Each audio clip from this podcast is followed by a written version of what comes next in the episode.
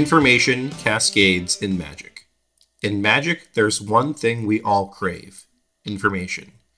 Be it in the form of articles or tech or statistics, we can't get enough of that sweet, sweet gold. But what if the information is leading you in circles? What if the information spawns faulty logic and inbred testing conclusions? In this excellent article, Pat examines the phenomenon of information cascades and shares some pertinent tips regarding our creative process. By Patrick Chapin from June 28, 2006. In the early part of the 20th century, the American naturalist William Beebe came upon a strange sight in the Guyana jungle. A group of army ants was moving in a huge circle. The circle was 1,200 feet in circumference, and it took each ant two and a half hours to complete the loop. The ants went round and round the circle for two days until most of them dropped dead. What Beebe saw was what biologists call a circular mill. The mill is created when army ants find themselves separated from their colony. Once they're last, they obey a single rule follow the ant in front of you. The result is the mill, which usually only breaks up when a few ants struggle off by chance and others follow them away. The Wisdom of Crowds, page 40, by James something or other. Ghost Dad was a classic example of a circular mill, an information cascade, which I'll get into later. In the standard season just passed, many black white options were available, none obviously initially superior to the rest. With black white control and black white hand in hand as default controlling and aggressive Orzhov strategies initially, Ghost Dad and Ghost Husk were two particular innovations people could select from if they desired. Early on, more people were drawn to the alluring nature of Tallowisps and sleepless pillories. As a result, others imitated them, assuming they had some sort of good information that they were basing their decisions on, such as the idea that Thief of Hope and Strands of Undeath might be stronger than Nantuko Husk and Promise of Bunrei, or at least that Ghost Dad's synergy made up for what it lacked in power. As a result, players were convinced that Ghost Dad was not just decent, it was great! It got to the point where, the, in the Team PTQ season, Ghost Dad was the most popular black white deck, followed by Hand in Hand, followed by Ghost Husk. Out of 100 players playing Ghost Dad, perhaps 90 assumed it was good, because everyone else said it was. Now, in the long run, imitation has to be effective for people to keep doing it. People are not slavishly imitative, no matter how much it may look like everyone net decks. The results will carry information, despite a cascade. As I said, we'll get into what exactly these cascades are and how they form momentarily. First, let's look a little more at what happened to the great Ghost Dad strategy. Early on, Ghost Dad was winning, which fueled its popularity. However, while it was doing so, it became more and more clear this was a function of it being played so much. One need only look at the percentages of the time Ghost Dad players were qualifying versus Ghost Husk players. You know what I like? Math. Brian Hacker. The results speak for themselves. Every week, Ghost Husk won a larger percentage of the time than Ghost Dad. Every week this happened, it sent a signal to players that Ghost Husk was better. In reality, Ghost Dad was a gimmick. It had surprise value in a tournament where people were not expecting Spiritcraft, shoals, and auras. It took many players a few weeks to figure out how to play against it. It was even a reasonable metagame, albeit for a metagame, that quickly vanished. It was not, however, good. Its cards are notoriously underpowered. It's slow, it's weak versus all the best decks, and it's easy to play around once you know how. Ghost Husk, on the other hand, is a brutal, lightning quick, aggressive force that is strong versus good, desk, good decks, while containing about as much synergy as Ghost Dad. Hold on, Roman. I'm going to pause here for a second. Do you have any idea what Ghost Dad and Ghost Husk are? I have no clue whatsoever. This was way before my time. Okay, so the format that Patrick Chapin is currently writing about in uh, 2006, is that the year we're in? 2006? Was um, following Pro Tour Honolulu, the one that I built the Urzatron deck for Osyp that he made top eight with, that um, Chapin's longtime uh, collaborator, BFF, teammate, whatever you want to call him, from uh, from Michigan, uh, Mark Herberholz won with uh, Gruul Aggro, right? So, mm-hmm.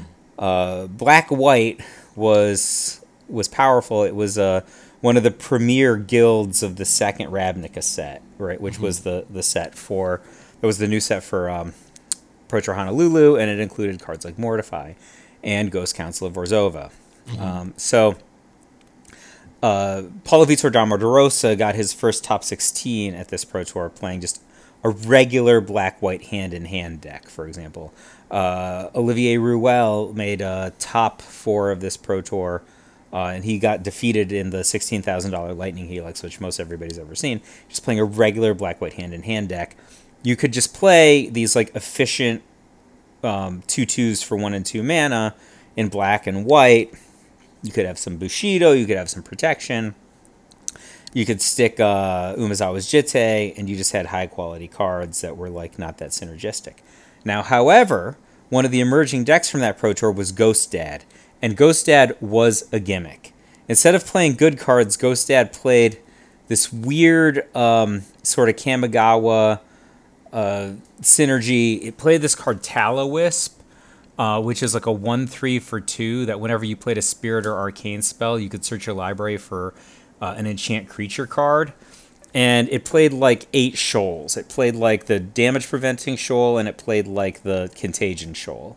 So those are arcane cards. So basically, you would just play this stupid 1 3 instead of playing like a, a legitimately good creature.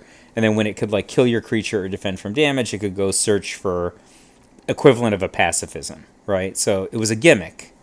Uh, early on in the PTQ season, which is Team PTQ season, Ghost Dad was actually pretty good against Gruul Aggro, which had just won the Pro Tour. So, uh, like Patrick was saying, it was very popular early on. Now, a deck that had developed about three weeks into the PTQ season was Ghost Husk. Ghost Husk played a card called Promise Bunrei, which uh, um, could make You sack. could you make, maybe like four one one spirits. you make tokens, yeah, and then it combined it with Nantuko Husk. So Right. you could just get these surprise kills, like hatred type kills, and um, it was so players like Osyp Lebedowicz were playing Ghost Husk, right? Uh, because Osyp deigned to play in the PTQ season despite having just top uh, top eight of the Pro Tour because he was like trying to get friends qualified. Um, And then like lamers were playing Ghost Dad. Uh, so uh, I when I qualified, I played a green white uh, a green white uh, Gauzy Glare deck that incorporated all the best elements of Ghost uh, Ghost Dad actually, and but into a different deck and better deck. Um, but so Patrick is just talking about, um, you know, like there's a lot of instances of people. Okay, here here's a really great example of an information cascade right now. Right now, if you look at modern burn decks, what is everybody playing four copies of? Ro- or Skullcrack. I was gonna Skullcrack. Roiling Vortex over Eidolon, but Yeah, but. Skullcrack is not a playable magic card. But they're all playing it, right? So when I get in an argument with people, it's like, oh man, on the Burn Discord, we're all playing for Skullcrack. It must be right. And they don't have any Lightning Helix, right? It yeah, makes no they're- sense. And they're, and they're playing like for for uh, Vortex main too. Well, another example that we Vortex that is we a good card, but Skullcrack is not a playable Magic card, and and they're playing four copies and they're playing no Eidolons, but it's just it's just Ghost Dad. Like they, they saw the guy in front of them playing for for Skullcrack, that's why they're playing it. So Right. like I I was trying to talk to this some guy on Twitter and and he's just like his answers we're all playing it. I'm like I literally watched Mengu's whole stream. There was one instance in 15 games where Skullcrack was better than Lightning Helix, and he was tapped out when that instance happened. Right? Like, it makes no sense to play Skullcrack and not Lightning Helix in a format where people are all slamming Ragavans at you. It doesn't make any sense. Another example too is remember how we we would talk about Arid Mesa like years ago and how bad, or, or even like Ar- Arid Mesa or like Stomping Grounds for example, right? That's what everyone was doing, but it wasn't right. Yeah, Arid Mesa is literally wrong. It is like it's mathematically wrong.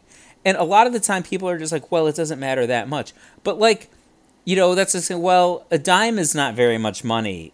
So the fact that it's more than a nickel, it's like, well, it's just it's only five cents, right? That's true.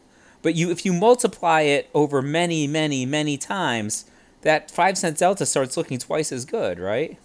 I mean, I can pinpoint two matches in my career where um, it was a lot more important that I had Bloodstained Mire or Scalding Tarn in play over Arid Oh, I've totally won. ma- I've won matches against like Grixis Death Shadow where, where my opponent didn't because I played like a first turn, you know, blue red or black red fetch land and said go. They thought they were playing the mirror and they like did nine to themselves in the first two turns, you know, mm-hmm. before realizing that I was a burn deck. Right, like, but this is a great example of of what Chapin is talking about. That information cascade. People are playing Skullcrack because the guy in front of them played Skullcrack, not because it's good. Correct. Um. So anyway, I just want to make sure you understood what Ghost Dad and Ghost Husk were because these are old decks. Um, okay, let me let me get back into this. All things considered, it is remarkable that Wizards R&D doesn't make more questionable choices than it does, given the extremely small group of playtesters and how, if not probable, it is for ideas to become inbred. This is a testament to the skill and independence of thought at Wizards R&D, as well as the importance of their outside playtest groups which are not likely to make the same set of mistakes or oversights as the primary developers. I have to step away again for a second. This was written like relatively briefly after Patrick himself was in Wizards R&D. and this I don't think he would co-sign this structure today. Among other things, they don't have outside testers anymore, right? Um, but th- this was written at a very different time of the structure of R&D, of course. Independent individuals are more likely to have new information rather than the same old data everyone ha- already has. Hence, Wizard R&D's use of outside playtesters, which again don't exist. The smallest groups then are made up of people with diverse perspectives who are able to stay independent of each other. This doesn't imply rationality or impartiality, though. You can be biased and irrational, but as long as you are independent, you won't make the group dumber.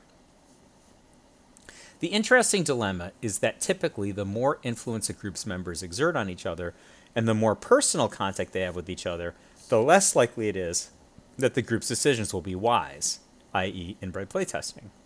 When a group of players first start testing with each other, they may have a variety of ideas to pursue. However, if the circle remains closed, tightly knit group, everyone begins to imitate everyone else. While this can make the individuals individually smarter, i.e., make better card choices for a specific deck and tournament, it tends to make them dumber, i.e., less good ideas for card and deck ideas in general, as a collective due to everyone making the same mistakes. For instance, if you have no idea what to play, copying Ghost Dad will greatly improve your chances for success in the short run. However, if everyone did this, they'd never discover Ghost Husk's true strength. Imitation typically benefits the individual now. Innovation tends to benefit the group eventually. If you have a group of independent individuals with some information and they each make a decision, that decision is based on two factors primitive information and error. With a large enough group of independent people, the errors tend to cancel out. This leaves primarily useful information. As a result, groups of independent individuals, such as a compilation of PTQ winners, generally make the best decisions as they have more useful in- information than any individual. This, of course, assumes that the individuals possess any useful information and they are not unduly influencing each other, causing a cascade effect. Let's look at what a cascade effect is and how information cascades are created. First, say that someone organizes an unusual tournament. 50 of the players are given identical blue white decks in some new format. They are matched up against 50 players piloting red green decks in the same new format. There was one round played, and no one sees the results of anyone else's match. A person at random is asked which deck he thinks won the most matches. Everyone else is able to hear his answer, though, not his result. Then a second person is asked, then a third, and so on. Each person who guesses the winningest deck receives a box of product. Everyone beyond the first person has private and public information to base their decisions on. The private information is the result of your match. The public information is what everyone else chose before you were asked. Clearly, the first person will base his decision on the result of his match and how it played out. Now, let's say you are the fourth person asked. Your goal is to guess correctly and win the product. In your match, Blue White won easily. However, the first three players all select Red Green as the deck they think won the most. What's you name? Most players would go with the group against their own results which is the rational thing to do. This would produce the correct answer more often than not, but would also usually start a cascade, essentially dooming everyone else if they were wrong. The information cascade is a chain reaction of decision making where almost everyone involved is basing their decision on the decisions of others, who in turn base their decisions on others, regardless of personal information. Now, Often these cascades carry a useful message to everyone quickly, such as when you are at a street corner and everyone starts crossing. Even if you can't see the walk sign, it is fairly safe bet that the crowd knows what it is doing. However, if the first couple of people were in error, the cascade can send a harmful signal to all, everyone panicking and trying to run out of a movie theater when someone yells fire. On the other hand, let's suppose the participants were each paid a box if the group arrived at the correct answer by a vote, still taken one at a time as before. Now the group can essentially assure itself of success if everyone places their vote based on their private information rather than the group's decisions. Even if the first three vote red green, you would still say blue white to give the group the most useful information about your match. This would make you more likely to guess wrong. However, the group is more likely to be collectively right. Encouraging people to make incorrect guesses actually makes the group as a whole smarter. Quantity and variety are actually better for the group than focusing on quality. Let's look at more information cascades, but now consider why they don't happen more often in Magic. First of all, not all decisions are made sequentially. Each week, players are all simultaneously select what they will play. The sequential effects thus often take several weeks. Also, magic cards are peculiar in that there are two huge relatively uh, advantages to being contrary and selecting something you know to be a weaker deck. One, obviously you have surprise value, such as cards or strategies your opponents may not be expecting or prepared for. Two, weaker and the abstract decks can post winning percentages versus the best decks, which means if enough people play the best decks, the weaker decks that beat them may be better choices for the metagame. Of course, there are also other reasons people want to play strategies other than the best, such as enjoying a different strategy more, or not owning cards for the best deck. Information cascades can be useful for spreading information quickly and efficiently, such as crossing the street corner on Memory Jar and Skullclamp. Do you really need to wait around for everyone to test thoroughly these cards and determine just how broken they are?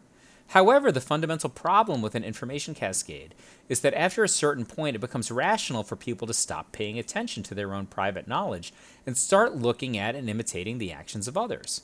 If everyone is re- relatively almost as likely to be right about something, and everyone before you has made the same decision, it is rational to do what they did. But once an individual stops relying on his own information and starts imitating the group, the cascade stops being informative. This is how decks like Ghost Dad come to be regarded as good. Read, not terrible. The first few people who played it insisted it was good.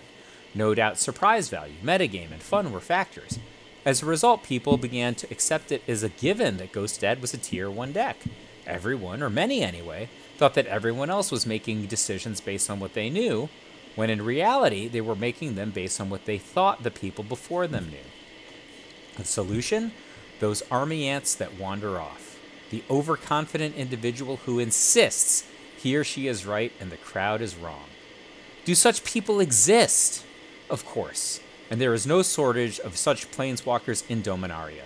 One reason is that people are, in general, overconfident. Mirari's wake much? They overestimate their ability, their level of knowledge, and their decision making prowess. They are more overconfident with hard problems than easy ones. Side note two exceptions to this are professional bridge players and weathermen. it really does rain 30% of the time. Weathermen predict a 30% chance of rain. Anyhow, this is not good for the overconfident decision makers themselves generally, since it means they are more likely to choose poorly. But it is good for society as a whole, well, in this case, the magic community. This is because overconfident people are less likely to get sucked into a negative information cascade and in the right circumstances can even break them. This is why many great deck builders are often chronically overconfident. Hi Flores. in short, cascades are created by people valuing public information more than private information. Overconfident people don't do that. They tend to go out and gut and place a higher value on private information. When they do so, they disrupt the signal that everyone else is getting. They make the public information seem less certain. That encourages others to rely on themselves rather than just follow everyone else. Everyone effectively votes on what they think the best deck is for that week. People lay it out, see the results, and then vote again. People like Michael Flores, Alan Comer, Erik Lauer, Eric Taylor, Mark Herberholz, Darwin Kastle. and Andrew Cuneo may may make nine bad decks for every good deck they design, but it is this diversity, this variety of options that gains the collective the greatest opportunity to make the best decisions. My apologies to the Japanese deck builders who have come to dominate in the past five years. I look forward to getting to know you all better in the years to come. Groups are better at deciding between possible ideas than coming up with them. Innovation is an individual enterprise. We have already seen how intelligent imitation can be useful, but how can we avoid slavish imitation when few will admit they're mindlessly conforming or hurting? Intelligent imitation depends on an initial wide array of options and information. Also, there must be a willingness of at least some people to put their own judgment ahead of that of the group, even when it's not sensible to do so, i.e., the overconfident people. Where does this leave us? First, innovators are good for the collective, even if they hurt themselves at times by the choices they make. If you want to increase your edge in the deck tech department, obviously it is useful to test with a variety of creative players. Jon Finkel may be friends with Mike Flores, but he certainly values him, values him highly as a playtest partner. Why? Creativity can be more valuable than individual performance. That sounds like a burn. On the other hand, if you are one of those, I was at Jon's house tonight, by the way. On the other hand, if you are one of those chronically overconfident players, come on, keep it real. It may serve you to listen a little more to what the rest of your buddies have to say. This is particularly true for eccentric players and players you test with less or influence less. Variety is the spice of life. Involving yourself with two or three playtest circles will increase your chances of choosing the best deck for that tournament exponentially. Still, mindless imitation of those around you, or on the net, is akin to being one of those army ants that marches in a circle until death. Mark Herberholz found himself in a circular mill at the beach house in Hawaii. Almost everyone had convinced each other that their black, green, white control deck was the deck. Mark wandered off, though, deciding that his perception, Heezy Street, was better than the group's perception, the failed beach house deck.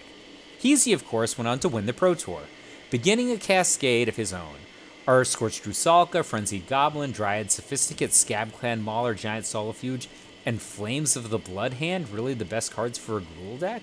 Perhaps, for that tournament, perhaps even now, but it is undeniable. There are a lot of other red green cards worth considering that many write off, just assuming that everyone else was playing Mark's build for a reason. How many people tested all the options and arrived at Mark's build versus how many took it for granted that someone already had? Now, personally, I do think Mark's build was the best. For that tournament, I wouldn't have changed a single card in the main deck. That makes what followed an example a positive cascade. The cascade in this case allowed everyone to very quickly decide what the best Gruul deck was and if they wanted to be red green mages or not, instead of spending large amounts of time determining if red green is even playable. Just quick, quick aside. You know what this reminds me of? So my friend Bradley recently won the regional championship in Dallas with a Gruul deck, with uh, his version of Gruul vehicles that is now called Gruul Seekers because he played for Voldaren Thrillseeker in his deck, and like easily, and then just won the tournament, running over people with that card. So I don't know. What so is a fu- what is Voldaren Thrillseeker? I don't even. know It's it's card. two in a red for a one one. It has backup two. You know this mechanic? Yeah, it Yeah, comes okay. into play and it either boosts itself or a creature that's already in play with a Yeah, back backup two. And the backup ability is uh, one generic mana. Sacrifice this creature. It deals damage to any target equal to its power. So the combo is you put this on a, a love struck beast or a um, uh, sky sovereign. There's a bunch of different things you can you can do with it, but um, Gruul Gruul vehicles was not a very large percentage of that metagame. It was very small for that tournament, and I, I don't think many people even played Thrill Seeker to begin with. He might have been the only one. I'm not sure, but his his build was very unique, and for for that event overall. But now everyone is seeking thrills. Yeah, they on stream they were like we're renaming the deck to Gruul Gruul Seekers instead of Gruul Vehicles because of how that card is over overperforming every time Bradley is on coverage. Oh, good for your friend. Is he an LA player who's near you? Uh, yes, he was based in LA and now he moved to Milwaukee.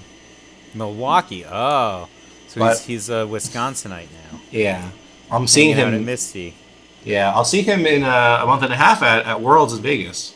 Anyway, Basically, it is a fine line one walks between choosing what is best in a vacuum, knowing when to go with the crowd, i.e., necro, versus what is best in a given situation, which often involves being that upstart who insists they know something everyone else doesn't, i.e., turbo stasis. By the way, the examples that Chapin is choosing were 10 years old, even at the time that he was choosing those examples. Turbo Stasis was like a surprise deck in 1996. This article was written in 2006. The truth is, people that net deck all the time would tend to improve their group's decision making by innovating a little more, even if their ideas are usually bad or even terrible. But it's their friends, playtest partners, would benefit the most, since it would expose the group to more ideas and possibilities at the cost of individuals using less safe ideas. If everyone does this, it maximizes the group's gain, but it is actually most beneficial in the small picture for any one individual to play it safe and let everyone else innovate, assuming your goal is to win the most games now. What this means is that typically, people who net deck do better than people who innovate. This makes sense since net decks are generally good and new strategies are generally not. However, if you want to get an edge over the net deckers, innovation is the way. You just need to be able to generate enough ideas that you can select the best. The nut high is for everyone in your group to innovate, though not at the same time, and not just ride the coattails of a few. This is particularly true for players who want to contribute more to your circle's performance than just their own. If actual tournament play is not your strong suit, supplying a variety of ideas, again, even if most are bad to your group, will bring everyone up.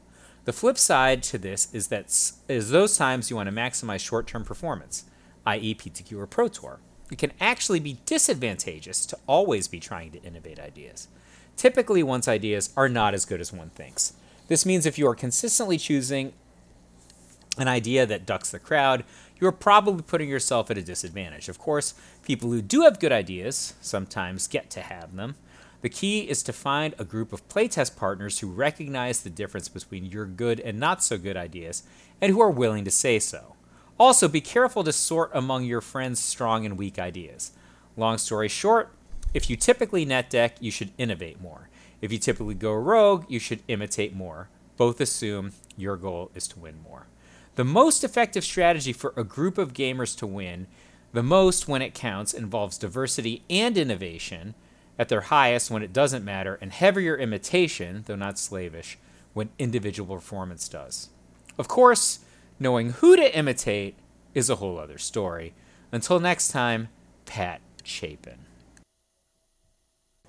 Um, it's a website that provides a lot of useful and insightful data, but also there might be sort of this um, uh, herd mentality when certain cards get played or picked over other cards in a given format, right? Yeah, but it depends what you're interested in, right? Like, um, I don't know if you've ever like gotten to play with the the Madison guys at like the pro level in limited. Like they have completely different draft archetypes than everybody else on earth. And their draft archetypes are often awesome and like unbeatable, but like they're like contingent on getting like very specific cards. Mm-hmm. Uh, and like if you don't play with specifically the Madison guys, you'll never be you'll never be exposed to these amazing um, draft archetypes they have, and they'll unless I mean you know Sam Black puts it on drafting archetypes or something. Um, and then you know you just play against one of them at the pro tour, and then they beat you with like some weird equipment combination that you never heard of before. Like for for a small aside example is like in, in Lord of the Rings right now. I've played a lot of decks that have around fifteen lands. I've also played a lot of decks that are like four to five colors, and the reason being at common you have land cyclers, and in green, even though there's not there's no there's no dual lands in the set, there's a lot of fixing at common in green. So I I'll like play at FNM. Like I played at FNM and like at a local team draft where I, I both both times I played a four color deck. My opponents just could not understand how I built my deck, or they did, did not think it was it was possible, right? But you know, I wonder FNM what kind of players are are in general not the strongest level. That's a, no the that, weakest level of, of tournament play. Right? No, that's that, that's fine. I mean, when was a team draft, but the the point I'm trying to make more of is um I I think overall with like limited. Uh, an easy thing to do in a group sort of group mentality is you just play always two color decks. I mean, there's predetermined archetypes, and that's kind of it.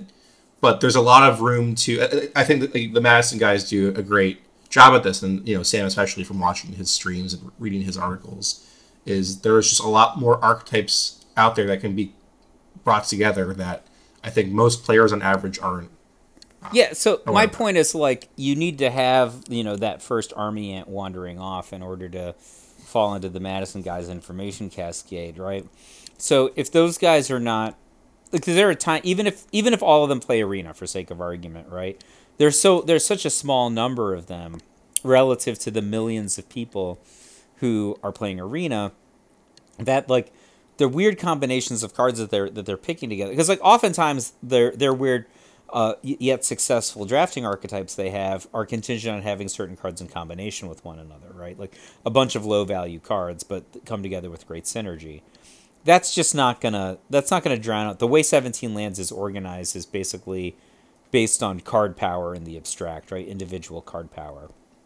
Right. Like when you draft a card, like the likelihood that you're gonna have an improvement in your hand or win the game when you draw a card, right? Like they don't the the the structure of that website is not that conducive to like okay i have this unplayable equipment and this unplayable uncommon in the same deck and but when they come together you know i can't be beat right that, that that's like that's obfuscated in 17 lands data i think mm-hmm.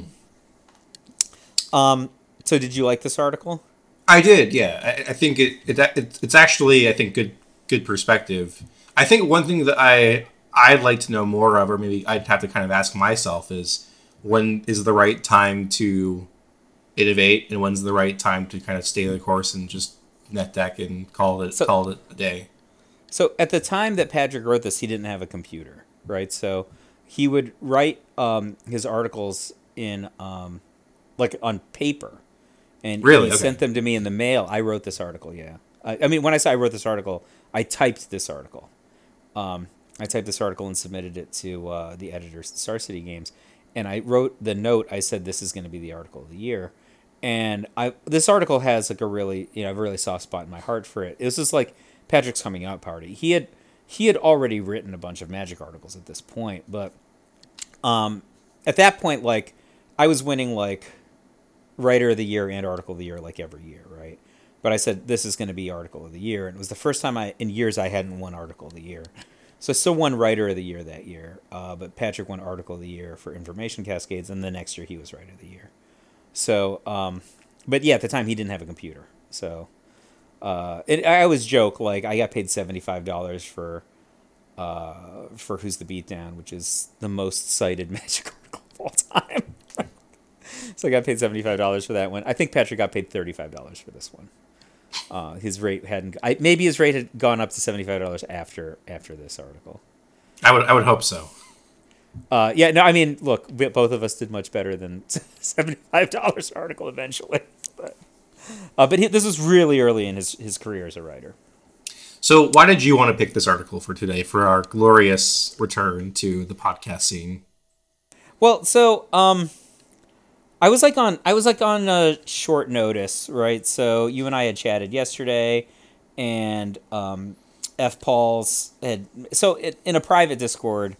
Uh, F Pauls, you know the the great formerly modern streamer, but now I guess pre-modern streamer, uh, had said he had just he had just finished listening to every episode of Ancestral Recall, and whenever something happens that's interesting in Magic, he will reference an episode of Ancestral Recall and he will like literally say something like, "Oh, that guy should have just that guy should have listened to Ancestral Recall number 18."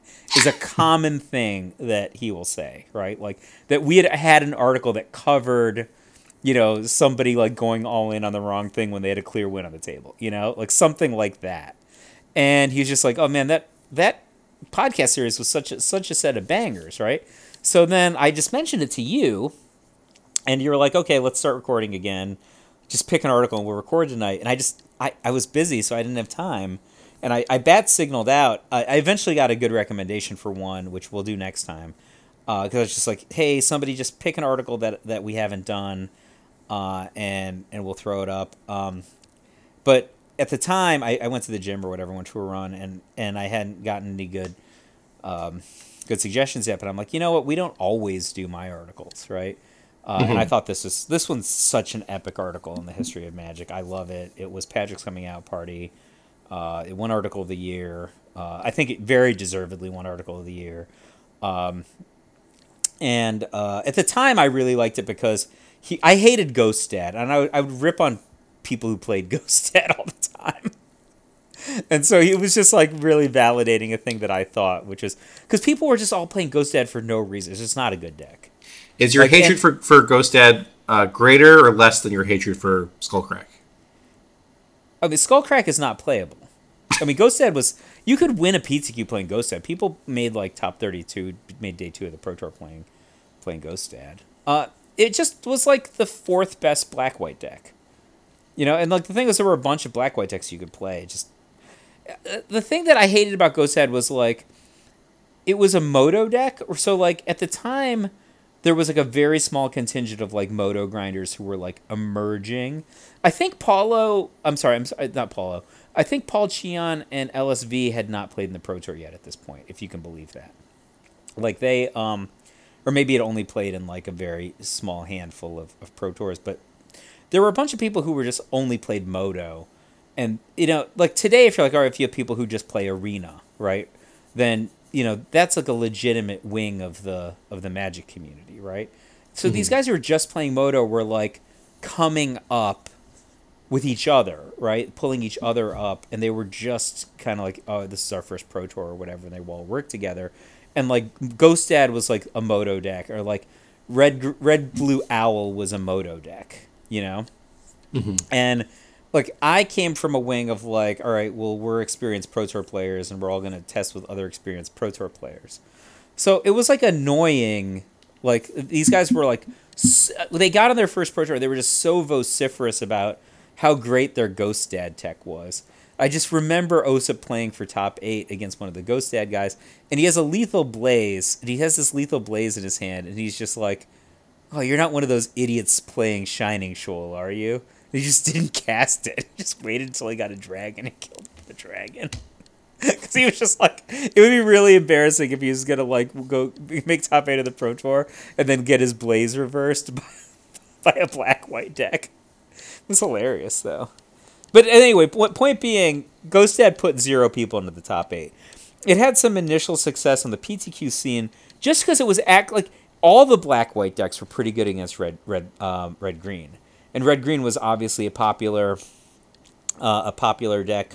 It just won the Pro Tour, right? So, so like you you could just get a pairing where you were like Ghost Dad against red green, and you you were likely to win. But it's just like, you know, why why play with a nickel when you could play with a quarter? Right? That was why, and, and people who play Ghost Dad were like, oh, it's good. Why is it good? Like, we win, but like you would win more if you had Ghost Husk, you know. And there was ah Ghost Dad, and like, I mean, I'm guilty of this. I love playing synergy decks. You know, I love I love getting synergies. I love getting free cards, stuff like that. And was good at that, but the cards that you got sucked. They were like three casting cost pacifisms for the most part. Um, but yeah, I, I, I don't know. I I think some of the things that I've written about Modern Burn are probably less true now than they were when I wrote them. Like Scam is like a really popular and good deck in Modern, right? When mm-hmm. I won the RCQ, I won last winter. I, I played against zero Scam decks. I think there were zero Scam decks in the tournament. Although Scam had existed already, right? Just were not in the tournament that I played in. Like I think that Sanctifier en-Vec is probably better than I thought it was at the time. Like I think I didn't like Sanctifier en-Vec because people play it like it's a good anti-red card. If you want to have an anti-red card for white white, you play Kor Firewalker, right? And they're like, Correct. well, I have Sanctifier en-Vec for this matchup. I'm like, I beat that matchup, but like you beat that matchup anyway if you have, you know, Smash to Smithereens and Roiling Vortex, right? Like Roiling Vortex does what Sanctifier en-Vec does in the uh in the grinding station matchup, for example. Right? It doesn't like like Sanctifier en-Vec if they don't remove it, like they it's it's really hard for them to combo off. But like Roiling Vortex, like, they can't like they can't keep buying back their mocks, right? That's just not a thing they can do. Right. Like, they have to answer that, you know. So, so I'm just like, well, I'm going to play these cards. I don't really need Sanctifier en-Vec. But like, if Scam is the most popular deck, having a creature that's protection from black and red that also stops reanimation effects is like a lot more valuable than it was eight months ago, right? When people weren't playing that deck as much. Like so, I would soften my position on that. But I think that people who are just sleeping on Eidolon and playing Four Skullcracks are like Looney Tunes. So, um, I don't under. I don't. I was, my last thing was like I don't understand where like the the switch happened to cut Eidolon altogether. Was it because there was too much like elementals and things getting cheated into play that were over? People were already mana? not. People were already not playing Eidolon when I won my RCQ last year. There were no Eidolons. Like I. I I've taken I played Eidolon. It was awesome. I, I've taken a considerable break from playing constructed in general because I I've been winning a lot more with limited and qualifying that way. But the last modern, I played I think one modern event this year, which was an RCQ. It was a two slot. You made it all the way to the finals. Yeah, I lost to spoiler. alert, I lost to Merfolk in the finals, or, or for for a slot. Merfolk, right? the worst matchup on earth, though. But I played against like Murktide twice. I played against um, Omnath Elementals twice. I think I, I won one, lost one, and then I beat. I, forget what the I forget what the last like a I think a Titan Shift deck or something. I don't know. I beat some other deck. Then I beat Scam. Then lost to Merfolk. So, Um, like, Skullcrack certainly has text in certain situations, right? It has text if you're getting hit with a Wurmcoil engine, right? It has text against Omnath on certain turns. But the, my problem with it is it has text, but like you need it to be on demand, right? Like, and you're often not in a situation where you can dictate whether you even have mana to cast it. You know what I mean? Like you're just so pot committed on main phase, like the way that the burn decks are constructed right now, that you don't you necessarily sit back and like have two mana to cast the skull crack. And so uh I just I dislike it from that perspective. Well people are like, Oh well, you know, you can you can stop the life link on the whatever yeah, whatever. Shut up. Just kill their guy. Like you know, it, what's our strategy? Always been to searing their guy. Like all these guys that they want you to to lifelink, other than Wurmcoil Engine, you can beat with a searing. You know, and Right. uh, and it's so much better against almost everybody's actual configurations. Because like the number of times I've played against like a Hammer Time player who's just sitting there like saying, "Well, I'm just playing against your your deflecting palm. I just don't have deflecting palm in my deck. Like, thanks for just not attacking. Then that's great. um, it's just I hate I just hate sitting back and hoping that I have exactly the right two of response card when my opponent is coming at me with like an eight of like my opponent's got like like the Urza's land that like searches for Urza Saga, right? They've got Urza Saga and eight copies of all their combo cards, but I'm supposed to beat them with two copies of a sideboard card, right? Like, and and mine has to be defensive, and I have to have mana open when they're attacking. When they comboed me with like they have they have Urza Saga and eight copies of all their combo pieces, like that math doesn't even make sense, right? So like, you know, it's like an analogy is like I wanna I want to play to build a business, right? Like I want the things that I do to I'm building towards something. I'm playing to get better. I'm playing to build my skill. I'm playing to play my cards better. I'm building a business. That's how I'm going to make money, right? The people who win with cards like deflecting palm just want to rob a bank, right? Like they're not interested in building a business. They, they want an adrenaline rush. They want somebody to play a Griselbrand on turn two and attack them and then that's that's how they win the regional championship. That's what they want, right? Yes. The number of times I fought you with you over this is you're like, well, I that's how I won the regional championship. I'm like, great, you robbed a bank, right? But like, you can't rob a bank every week, Yeah, I know. right? That's that's the that's the thing, and like, um, it's something. I think that you should try to rob a bank if everybody in the tournament is better than you. That's what I think. But I think that if you're look, you look at your average performance in RCQs, you have like a 75% win rate in RCQs. You are not worse than everybody else in the tournament. You should not be trying to rob the bank. You don't have to. Right? Right. You th- that's exactly when you should be trying to build a business. So, like, you know, mm-hmm. you have good skill. You can choose good cards. You can deploy your cards on average in a way that lines up well against your opponent's cards. Why do you need to try to rob the bank? You don't have to. And then you, you're just so much more flexible so much more often. I agree. So after after this, we got we should figure out what our, our burn list is for the next RCQ season. I think that we're gonna. I think we're gonna play like two Sanctifier en-Vecs on our sideboard, but I think I wouldn't change a whole lot of other, other cards. I don't think Um, so either. I think like the one thing I'm wondering about is like the main deck Manamorphose that I had. I think that card's probably pretty bad against Bowmasters. So I think like I don't want, but like every other card in our deck is insane against Bowmasters. Like, so they're just making a one-one and another one-one. We have eight Searings. Like, come on, Bowmasters. Searing Blood is a card I, I don't understand why more people don't have that in their, in their sideboard. That card is just always chef's kiss. I love that card. I mean, like, how many games have you won over the course of your career playing Burn where you had like four Searing, four more Searing, four Smash Smithereens in your deck? And your opponent against was just, like, hu- humans or something. yeah, like deploying like a Memnite, you know? a Blink Moth Nexus. I mean, like, come Oh. on, like. Every single card you have is like kill your guy, draw one and a half cards. Every single card. And they're just playing O2s. One ones. Like it's just a joke. But people just don't play these cards. Instead they're like, I'm gonna try to rob a bank. So like it just doesn't occur to them. They're like, well, if they get the hammer, yada yada yada. Like so you're saying you have to have two mana on demand to reverse the effects of the hammer. Why don't you just remove their creature, whether or not they have the hammer? That's a different thing. You, it doesn't have to be on demand. It could be when you want to do it. You could just destroy the hammer. Right? What about destroying the hammer? Isn't that good? Especially if they take three damage. So, yeah, man. Uh, Patrick O'Halloran Gannon always wins in Pioneer playing Zoomer Blue Red. I guess you don't play any Pioneer, right? Not not really.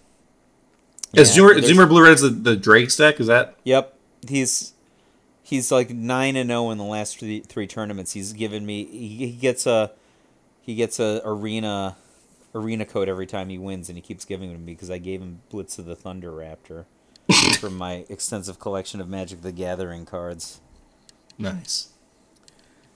Um, all right, so Patrick Chapin, I think that's uh, his first appearance in the Ancestral Recall podcast. Welcome, Patrick. How long have you lived in LA, aka ruined our podcast? Is it six years now? It's five. Five it's five this month. Five this month. Is it five? Didn't you move away in? It was the summer after I, I graduated, which was 2018. Yeah, but we went out and partied right before you left, right? And then and we That was that was July. That was July of 20, 2018. July. Yeah. It must have been. Yeah, yeah. I, I guess I lost a lot that July. All right, if you say so. So what do you do? So so why don't you tell? Because it's been a while since we've had an ancestral recall podcast. Why don't you tell all of our listeners who've been who've been waiting for five years for you to come back? Apparently, um, what We definitely definitely recorded an episode in that five years, at least Yeah, one. we also maybe did some two. barbarian class. We, That's true. Yeah, we, we So- we've been around. We were there was one time we went to some pre-release in New York and recorded an episode. Then we didn't we didn't win the pre-release, so we just tossed So it in the garbage. Oh, it also like one or two summers ago, didn't you get like a hotel room, and uh, we recorded, and then we went out or something? Oh yeah, we posted that. Yeah, yeah. and then like a was- crazy person like thugged me in the street. some guy almost attacked you in Times Square. Yeah, Yeah, yeah. That was like two years ago, I think. Two, yeah, that was two years ago. Anyway, Anyway. uh, so what what are you doing in L.A.? So currently, I I work at Formosa Group a post production uh, studio out here in LA, and I work in video games. We have a video game division, and I do all sorts of different sound things. You know, as you know, when I was at NYU, I was doing sound design and, and film, and I've kind of taken that to my career, which I'm very very happy about. Um, I guess I, the the some people who know me, who are listeners, know this, but maybe not everyone who will listen to this knows this. But I worked on the most recent uh, Magic the Gathering cinematic trailer for March of the Machine. Um, our studio does all of the all of the sound design and mix and sort of dialogue recording and editing for all of the cinematic trailers. So I got to design some of the sound effects for Elspeth in the most recent trailer. Yeah, I was like giving you the opportunity to brag about that. That was the whole. Yeah, well, I got there. I wanted to give some some build up to it. Um, I mean, BDO and I talked about it a bunch in the last episode of Top Eight Magic when we were both in Minneapolis for for MagicCon. Um, but it's been going pretty well so far. I'm I'm doing some. I, I do a whole bunch of stuff. Like I worked on a bunch of different games, like God of War, Ragnarok, and Genshin Impact, and the Callisto Protocol. Um, I bounce around doing different things on different projects. But so far, it's been great. The only thing I would say is that I really miss New York, and I hope that I'm back someday soon. So, I mean, do you need to be in the studio, like the physical studio in LA? Is that a thing you So have to do? the the the project that I'm trying to work on, which I'm scheduled to work on um, in the next couple months, I'm wondering if there's a chance I can work that fully remote because it would come with like me getting a title change and a promotion. And do you would own the equipment necessary to work remote? um yes and no. So the project that I would work on, I would need a special computer that my studio would would own. So that would have to get shipped to me. So I'm wondering if there's if I'm gonna you know if I'm slated to work on that that project for the next you know two or three years, maybe there's flexibility for me to move back and. Um, What's a special computer? Like I have that Mac that's like a box. What's the name of it? like a Mac Mac Studio? Yeah, or that's what I yeah, yeah. The, the game that I'm working on, I'd be working in Unreal Engine Five, um, so I would need a very special uh, computer with the current game that I'd be working on, the current build of that game on it. Um, so I do not own the sort of equipment to have that. So it would have to be a whole company computer that they would have to ship to me. But I mean, the last game that I worked on uh, for a long time was the Callisto Protocol, which was a PS5 game, sci-fi game. Um, and I also worked on a PC and Unreal Engine for that, and I got to work remotely for it out of my apartment, which was nice. So maybe I could work remotely from New York or New Jersey. Who Was it you could just been like working on like just on your MacBook? um, n- depends on the, the project. So like right now, when I'm doing sort of dialogue editing stuff for different games, I do that all through my Mac. I just need to have a, a certain program and some plugins, and I just do it from there. The more in-depth stuff, though, where I have to be working from a current game build and like and, and submitting um, new material that gets checked and X Y Z all this other stuff. I have to be on a very special computer for that that has you know um, more confidential information on it. Oh, secrets. Yes, Like uh like you're surveilling. NDA NDA stuff that I hopefully we'll talk about in a few years from now. when at the, at the next time we, we record this podcast again. Oh, so when Last of Us 4 comes out and you like Did you know that? back Uh, from the dead? What? do you know that The Last of Us, The Last of Us Part One Remastered is my first official game credit. Shut the front door. Um, I, I I joined the company when we were we were wrapping some stuff on it, and I did like some file transfers and whatever. But my name is in the credits, and that's my first game, the first game that came out with my name in it. That is So- amazing. That's an amazing answer, though. Yeah, Uh, we're playing Resident Evil remastered reboot or something. this is R RE four. No, it's Resident Evil, the original one, Okay, but it's like the re refactor of the remaster. Like, I thought it was just like a remaster or whatever. I didn't realize how bad the Resident Evil graphics were from. They weren't bad in like 1997 or whenever it came out, right? But like, you know, like these graphics just aren't as good as Red Dead Redemption 2 or something. You know? For, yeah, uh, sure. I uh, I just finished Final Fantasy sixteen, and I really loved it. You love Final Fantasy. So the one I love the the best game I think I've ever played, like you know PS5 game, is Persona Five Royal. Um, Okay, And if you own Persona Five, just throw it away. So I told Landy Ho, he's like, "Oh, I got Persona Five. It's next on my list. Let me just throw it away. Don't bother playing it." He's just like, "What are you talking about?" I'm, he's like, "I just bought this." I'm like, "No, Persona Five Royal." Don't like. And he's just like, "Can I just up?" No, you can't. It's Persona Five Royal is better than Persona Five. There's it's, there's not even any. There's you can't even talk about it. Have you played them both, or you only played Royal? I've not played any Persona games. Persona 5 Royal is probably the best game. I just And I'm very familiar with the voice cast because a I've met or worked on their voiceover before, and b I played a lot of uh, the Trails of Cold Steel series, which is like my favorite JRPG series, and all the actors in, Per- in Persona are also in that game. are also in that one. Yeah. So then, uh, and then the next best game I think is Red Dead Redemption Two, which is just fantastic. It's really good. And then The Last of Us, Last of Us Two, Last of Us One are both really good. Mm-hmm. Um, are these all games you're familiar with? Yeah, of course. I mean, I I, I got into games. I, I've only been in my job for a year and a half, and I, I didn't really get into gaming until 2020. I didn't own. I didn't own. My first console I got was a PS. My friends used PS4 and the fall. of, Like, yeah, my, my first console. I mean, I've had like a, a GameCube growing up and like a Game Boy Advance and whatever, but like I didn't. I played so much But like Magic. a serious console. no, I never had an Xbox. Never had a, a PlayStation or anything. Um, I've- I was never. Go ahead.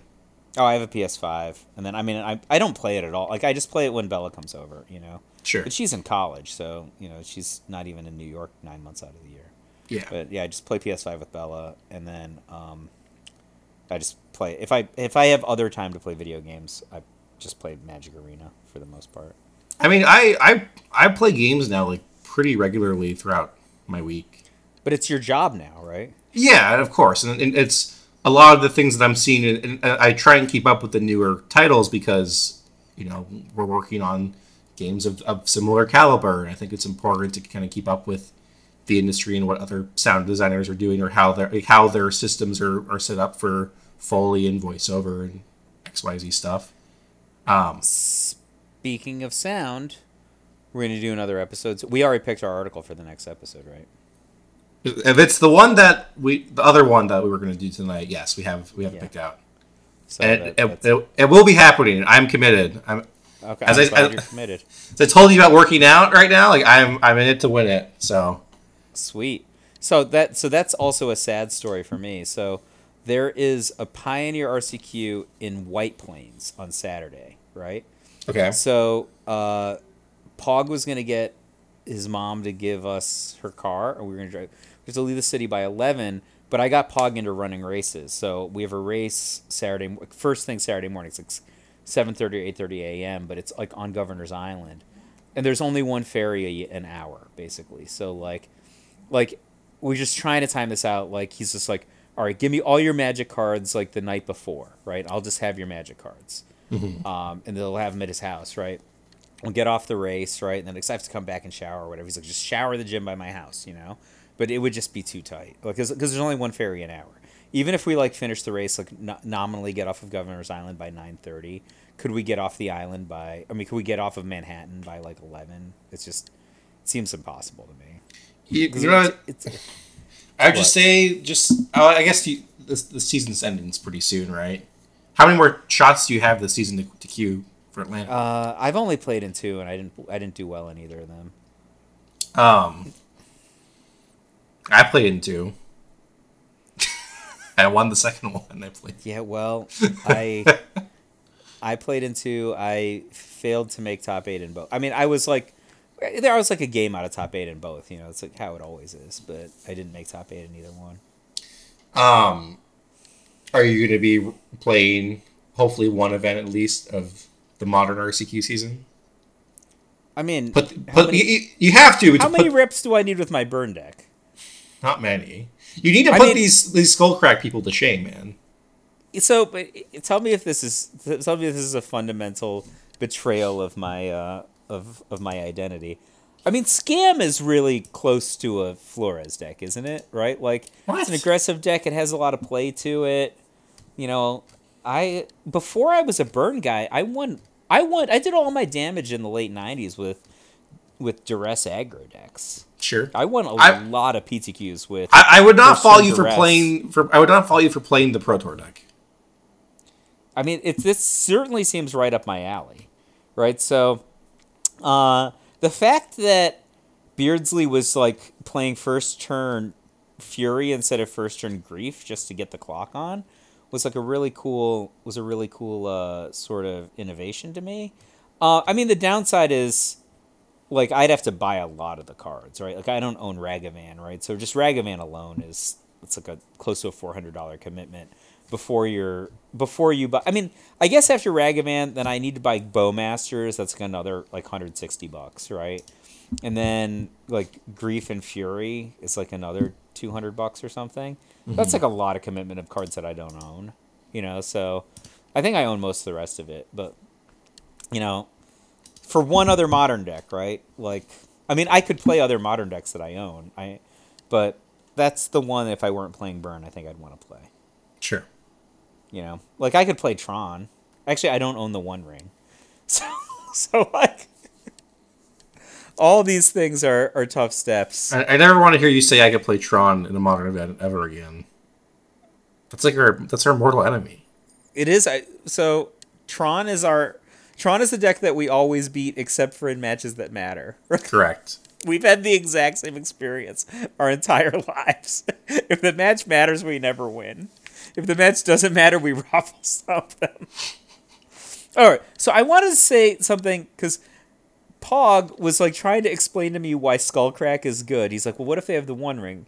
And he says, "Well, if they have One Ring," and I, and I understand how this works, and I'm like, if they have the One Ring, the thing that you could do is Skullcrack yourself and then you can attack, and then your guys get through for damage. And he's just trying to walk through all these situations. I'm like, they still have protection. You can't target them. The only thing that it does is make it that you can skullcrack yourself, and your guys can get it through for combat damage, possibly with prowess.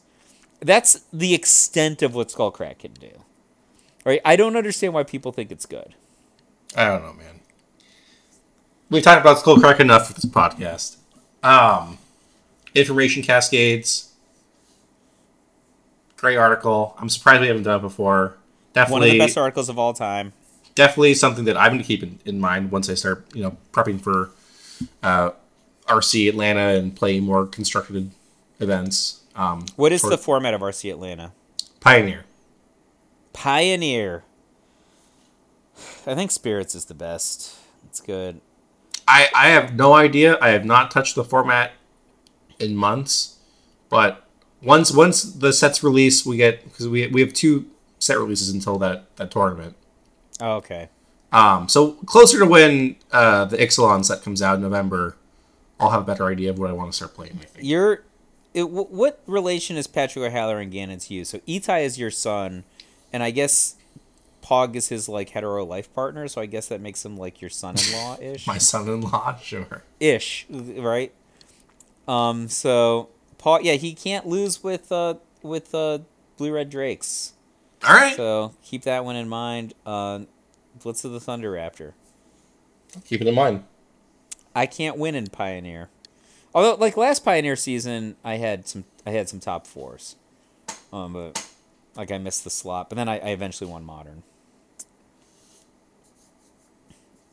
But Well- I guess I was playing my mono red deck. Maybe I should just play that instead of all these other decks people were playing. I think you should try and get over to this uh, event in White Plains. It's dude, it's so. T- I mean, let me think. Like, I think that the race starts at eight thirty, right? So like, I'll be done by nine, right? But Pog won't, right? I have to assume Pog will not be done for like another, you know, fifteen minutes or something, and then there's just the problem is there's one ferry an hour. If you miss the ferry, you're just waiting for forty minutes. Sure. Yeah. So like, the thing is, it's not a far trip on the river. it's literally What a five minute ferry. where- wait. but you can't get you can't get back to Manhattan. It's the only way back to Manhattan is the ferry. There's where's did you, did you win a Gamer's Choice? Is that where you won your last Uh, one? I I maybe I won someplace in Queens. Uh, Last time, wait, just wait, sent yeah, me like it- a GIF of like all the of all the local tournaments, and I just went to them. there's there's literally a Pioneer tournament at Gamer's Choice on the on the twentieth. Just win that one. Okay. Or why don't why don't you just go to Hex and Company and and play the limited one?